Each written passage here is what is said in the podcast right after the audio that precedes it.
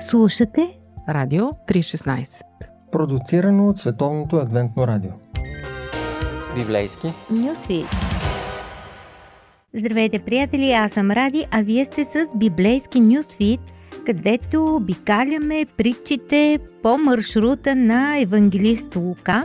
И днес ще си говорим за историята за безплодната смокиня – но по-скоро ще разширим така периметъра до няколко неща. Силуамската кула, пилат управникът и смокинята, която не ражда смокини.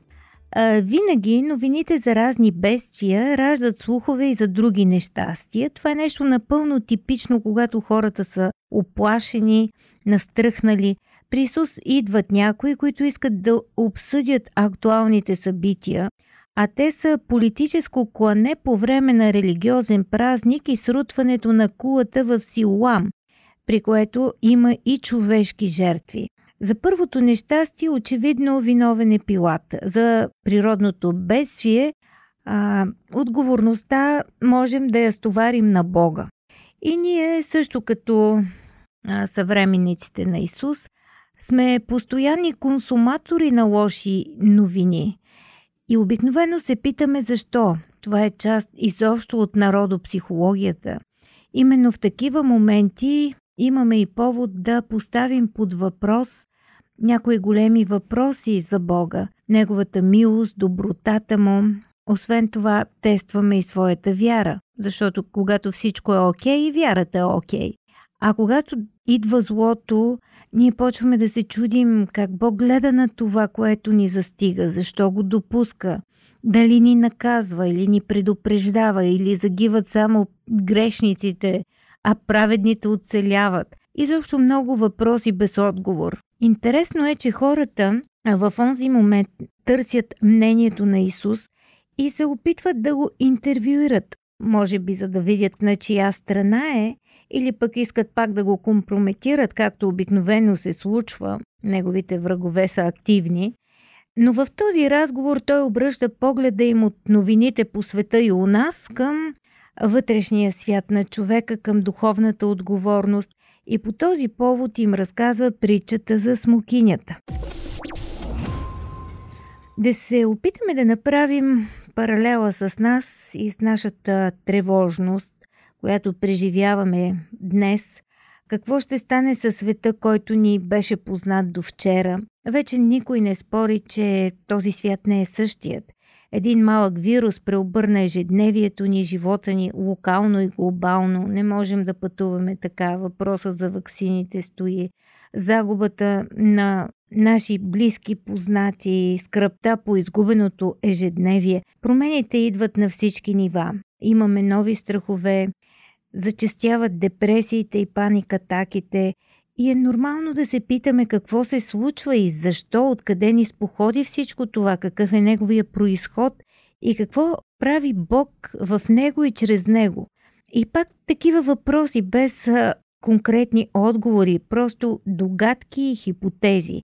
Един свят на все повече неизвестности и колко ни е трудно да живеем така, в такава непредсказуемост.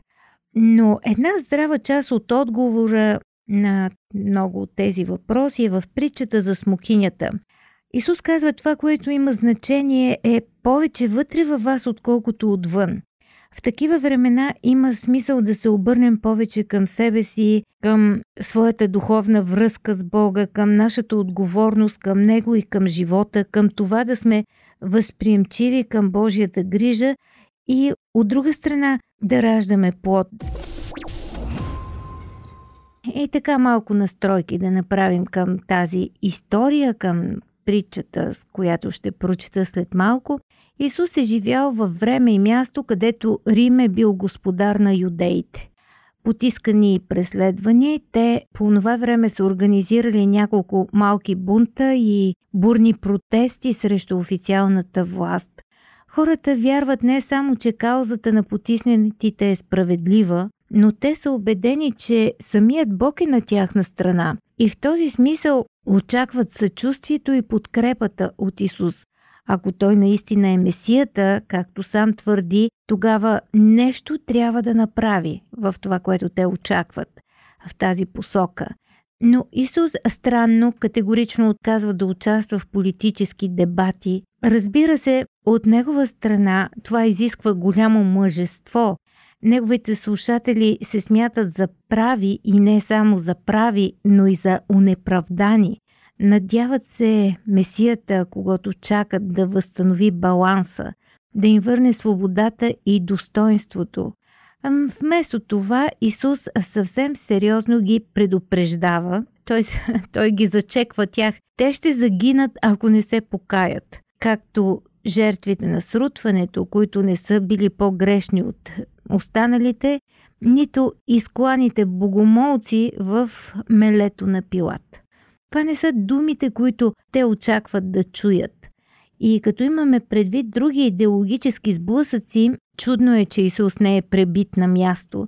Наистина, неговата мисия да донесе царството на Бога при хората е нещо, което изисква изключително мъжество. И да ви кажа, преди наистина и аз самата да се занимавам с това изследване така повече и по, по-дълбоко и да премислям и обмислям тези истории, не съм си давала сметка, че във всички тях се изисква изключителния кураж на Исус. Какво да кажем за дискусии по Радио 316? И така, а, Исус всъщност ги обръща към тях самите. Един човек, казва той, имаше в лозето си посадена смокиня. Но когато дойде да бере плод от нея, не намери и рече на лозаря. Ето три години идвам, очаквайки плод от тази смокиня и не намирам. Отсечия, защо само да изтощава земята? Но той му отговори, господарю, остави я и тази година, за да я окупая и наторя. И ако даде плод, добре, ако ли не, на следващата година ще я отсечеш. Да видите смокиня в Израел не е нещо извънредно. Почти във всяко лозе има смокиново дърво, което ражда цели 10 месеца в годината, но точно дървото, което е героят на тази история, се оказва безплодно. За разлика от разни диви дървета, тази смокиня не е оставена на произвола на природата. Тя е получила специални грижи, просто защото е насъдена в някакво лозе. Гледана е както трябва, подрязвана, прекопавана, наторявана. Очаква се да има плодове, но тя опорито не ражда. И то човека казва, идвам 3 години. Другите селскостопански а, настройки а, ни казват, че една смокиня първо 3 години минават преди да роди а, първия си плод, така че човека след тези 3 години идва още 3 години, та вече е седмата година, която дървото остава ялово, но кой иска такова дърво? От друга страна си спомням за първия псалом, където а, се казва, че човекът, който се наслаждава на Божия закон е като дърво, насъдено край водни потоци, което ражда плод според сезона. Сезонът на смокинята, вече казахме, е 10 месеца. Има 2 месеца време за почивка и презареждане. И тук има върху какво да си помислим като а, хора на духовното. Първо, дали просто консумираме Божията грижа без да раждаме плод? И второ, дали не се намираме в опасност от прегаряне, понеже се опитваме да родим плодове извън сезона? Можем да обърнем допълнително внимание и на символиката. Бог е собственикът на лозето. Лозарят е Исус. Лозето е Израел, Божия народ. Смокинята е символа на фарисеите и духовните водачи. И тази притча е едно обвинение срещу това статукво, религиозното. Никой не е свободен от своите задължения, нито някой има извинение. Исус говори в прав текст. Всички са изложени на риска да загинат. Защото смокинята или религиозният елит не е нито здрав, нито ражда плод духовното дърво на нацията боледува и сега Исус не се фокусира върху лозите, а върху смокинята в лозето. А лозата и смокинята често се използват като символи на мира, провалът да се роди плод, пък е символ на отстъплението и падането в идолопоклонство. За това говори пророк Осия, 9 глава. Така че бекграунда на притчата и литературен и богословски е напълно познат на а, унази публика. Но ние нека пренесем нещата повече към себе си. На кого пречи едно пустеещо дърво? Всъщност кого наранява смокинята, която не ражда? Тя е просто едно дърво, нали? Или пък не. Казахме, че са нужни 3 години, за да даде плод една смокиня. Вече 3 години е търсен плод от нея, значи влизаме в седмата година. Тук има и други символики, в които няма да разшупим до край, защото това е юбилейната година, когато се празнува Божието изкупление. Един вид времето изтича, плод няма. Дървото носи само негативи, заема място, изисква време, енергия, ресурси, за да се облагороди, за да роди плод. Всичко в този смисъл е направено, но пак резултат няма. И всъщност, ако беше диво, дървото можеше просто да си запустява, но понеже е питомно и се намира в плодородна земя, в лозето, на практика то започва да измуква соковете на лозите, да измуква техния живот, а да не допринася нищо. И Исус го казва много директно, че това дърво запустява земята, затова трябва да се отсече. Това са всъщност думите дори на Бог в цялата символика на притчата.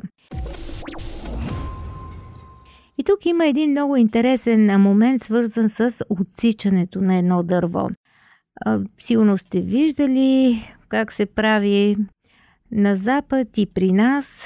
Режат се клоните, после се сече ствола и често дънера остава, но в Близкия изток не правят така. Там изкопават дънера заедно с корените, затова брадвата се казва е при корените. Тя не сочи към ствола. Така животът на дървото е прекъснат и няма как изобщо да се възобнови някога. Няма пън, от който да израсне нова издънка. И с тази иллюстрация Исус им казва, че безплодието на техните лидери трябва да бъде изкопано, да бъде изсечено от корена, за да не хаби земята на лозето, защото Бог няма да позволи това да продължи. Притчата говори за една незабавна присъда по бързото производство. Брадвата е вече при корена на дървото. Решението е сурово, даже брутално, но то е наложително, защото безплодието ще се опита да убие плода. Исус не е този, който заслужава да бъде разпънат на дърво, както ще се случи по-късно. Присъдата е за религиозното статукво и тук виждаме как Божията гледна точка е огледална на човешката. В този ред на мисли може да ви се стори, че Бог е лишен от благодат, но това не е смисълът на тази история. По-скоро той има големи очаквания към тези, които се грижат за неговото лозе и няма да толерира мързел, невежество, безплодие. Не се заблуждавайте, приятели, Бог не търси добри дела, пленителни и опиянителни църковни програми и богослужения. Плодът, който той търси, са учениците. Библейски послания. Истини от книгата, която съдържа най-важното. Едно предаване на Радио 316. Озарият, който е Исус, моли за милост. Той предлага компромис. Дай ми още една година. Дай ми шанс да видя какво още мога да направя. Ако след това дървото не роди, отсечи го. Исус тук вмъква и малко хумор, а смокинята, както казахме, е символ на лидерите, на книжниците, на фарисеите. Това, от което се нуждаят според него, е малко повече наторяване. Гръцката дума, която е използвана тук, буквално означава оборска тор. Сигурно в това време неговата аудитория се подсмихва и може дори малко да злорадства, защото главните свещеници и учителите на закона, чиято работа е да наторяват другите, спешно се нуждаят от тор за себе си. Изводите са ясни. Бог изисква и очаква плодове. Времето изтича, съдният ден е близо. Първосвещениците не са плодотворни и измукват живота от лозето. Те трябва да бъдат изкоренени и само с благодата на Христос тяхното време се удължава. Гласът на съдията е собственикът на лозето. Гласът на милостта е лозарят. а гласът на религиозните лидери е мълчанието. И като се замислим, има защо да си мълчат. Накрая, две важни неща. Духовните водачи са заседени в Божието лозе и се очаква да раждат плодове. Когато лидерството е безплодно, а това въжи във всяко отношение, то не само губи своя авторитет, но стерилизира и общността, на която трябва да служи. Исус казва, че Бог няма да търпи безкрайно тази ситуация. Това поражда едно напрежение между милостта и осъждането, което е в сърцето на самия Бог. Той желая да бъде милостив, но в някаква точка неговата милост ще приключи с присъда.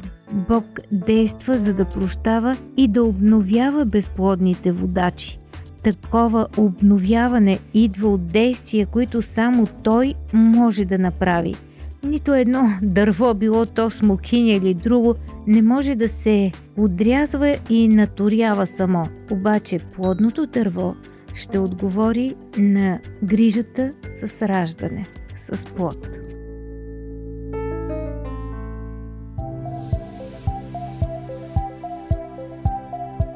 Слушате Радио 316 Продуцирано от Световното адвентно радио. сайт 3-16.bg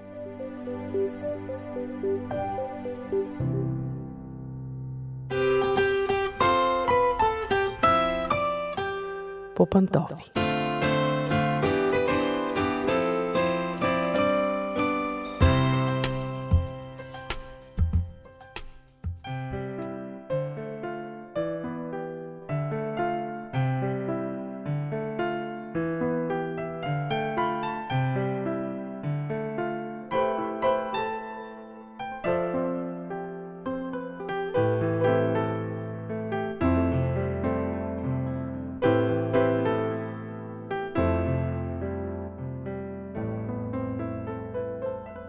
Здравейте, скъпи приятели! Аз съм Мира и днес по пантофи ще се обърна специално към онези от вас, които имат малки бебета. Със сигурност, плачът на бебето е един от най-стресиращите звуци, които може да чуе родителя. Някак си сме настроени да се тревожим, когато бебето плаче. Има една особена причина, поради която бебетата плачат. Тя се появява някъде след около 6-7 месец към годинката и това е страхът от изоставяне – той е напълно нормална част от живота на всяко дете, само че при различните деца се развива с различна сила, до различна степен, преминава различно бързо и различно трудно. Защо при бебетата се появява страх от изоставяне?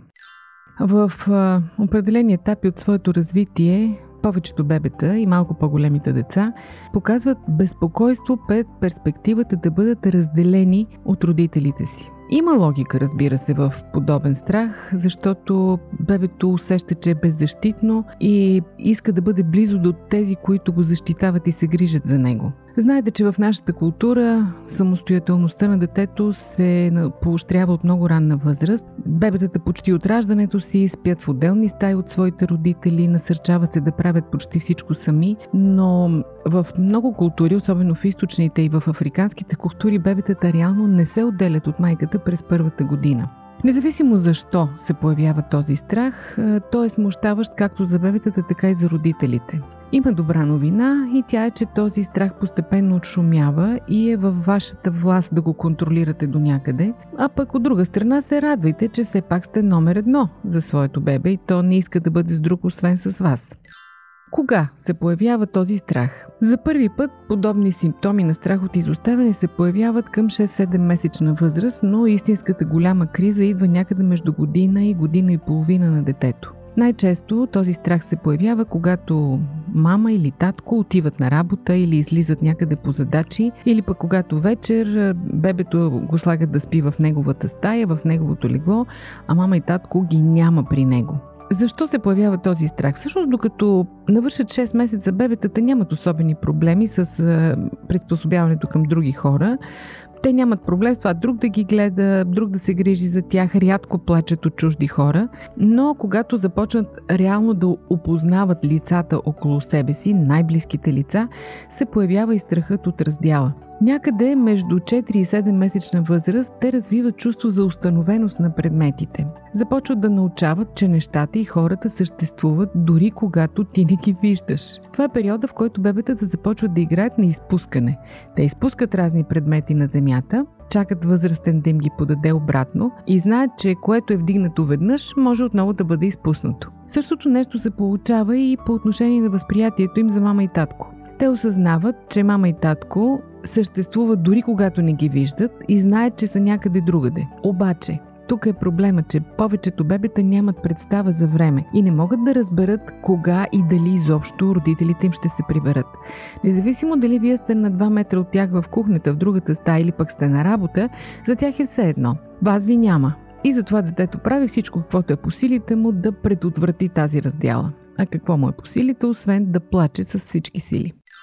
Между 8 и 12 месец децата започват да стават по-независими, но и неувереността им, когато родителите ги няма, нараства. Това е времето именно, в което се развива страха от изоставяне. Детето дори може да се разстрои или разбунтува, когато родителите се опитват да излязат.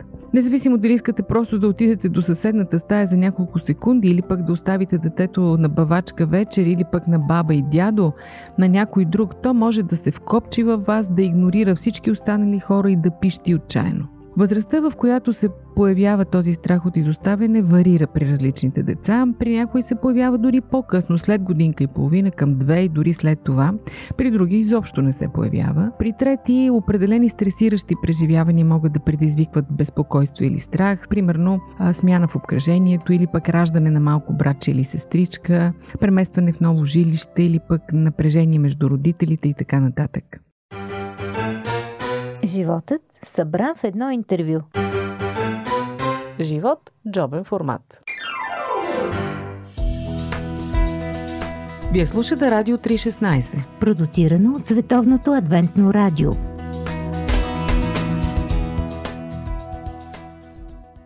Колко продължава периода, в който децата се страхуват от изоставяне?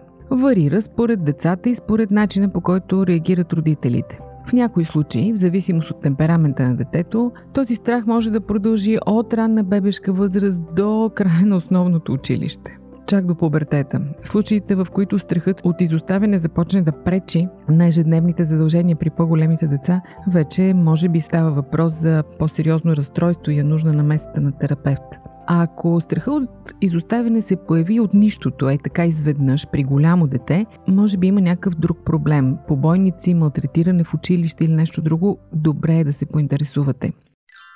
Страха от изоставяне е по-различен от нормалните чувства, които по-големите деца изпитват, когато не искат родителите им да си тръгват някъде. В тези случаи натъжаването може да се преодолее, ако разсеете детето достатъчно и може би няма да се появи, докато не се върнете и детето не се сети, че всъщност вас ви е нямало. Освен това, децата много добре разбират ефекта, който тяхното поведение има върху вас. Ако вие всеки път панически тичате обратно стаята, когато то се разплаче, или ако оставате по-дълго при него, отлагате плановете си, променете ги само и само да стоите до него, да знаете, че то ще продължава да използва тази тактика и да прави всичко, за да избегне разделата с вас. Сигурно сте преживявали или най-малкото сте виждали комични за гледане ситуации, в които просто бебето не пуска татко или мама да излезе, каквото ще да става.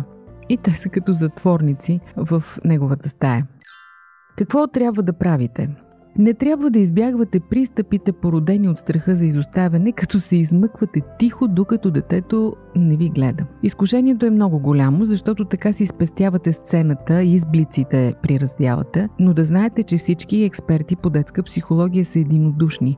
Подобна практика по-скоро ще произведе повече безпокойство в детето. Доверието му във вас ще намалее и паниката му при раздяла с вас ще бъде все по-голяма всеки следващ път. Вместо това, просто кажете на детето довиждане с цялата обич, която изпитвате към него, целунете го и излезте. Дори то да плаче и да крещи. Да знаете, че плачът след подобна раздяла продължава максимум 10 минути. След като установите една да го наречем система на внимателно, хубаво, любвеобилно сбогуване и съответно на щастливо завръщане, вие ще изградите една увереност в детето си, че си спазвате обещанията и се връщате винаги. Ако детето е по-голямо, спокойно можете да му обясните, че е невъзможно да бъдете постоянно с него, че трябва да ходите на работа, че имате и други задължения. Важното е да изпълнявате обещанията си. И когато сте казали ще се прибера до вечера за вечеря, вие наистина да бъдете там. През този период на битка, да го наречем, може да изпитвате различни емоции. От една страна ще ви е приятно да усещате, че детето вече е много силно привързано към нас, че емоционалната връзка между вас е много здрава, но от друга страна, може би ще се чувствате виновни защото отделяте време за нещо друго, за себе си, може би ще се чувствате егоисти, за това, че го изоставяте в ръцете на друг човек и така нататък. А може да почувствате и досада, да се почувствате затурмозени от това постоянно внимание, което детето ви оказва и това негово обсебващо присъствие в живота ви, от което не можете да си отдъхнете. Погледнете нещата от добрата им страна. Нежеланието на детето ви да се раздели с вас е добър знак. Между вас връзката е здрава. В крайна сметка то ще запомни, че вие винаги се връщате след като го напуснете и това е достатъчно за него, за да се успокои, когато тръгвате за някъде. Все пак дайте му възможност да стане по-оправно и по-самостоятелно. След като емоционалната връзка между вас е здрава, е време да изградите и връзката на доверие. Пожелавам ви успех! Това беше всичко днес по пантофи. Аз съм Мира. До чуване до следващия път.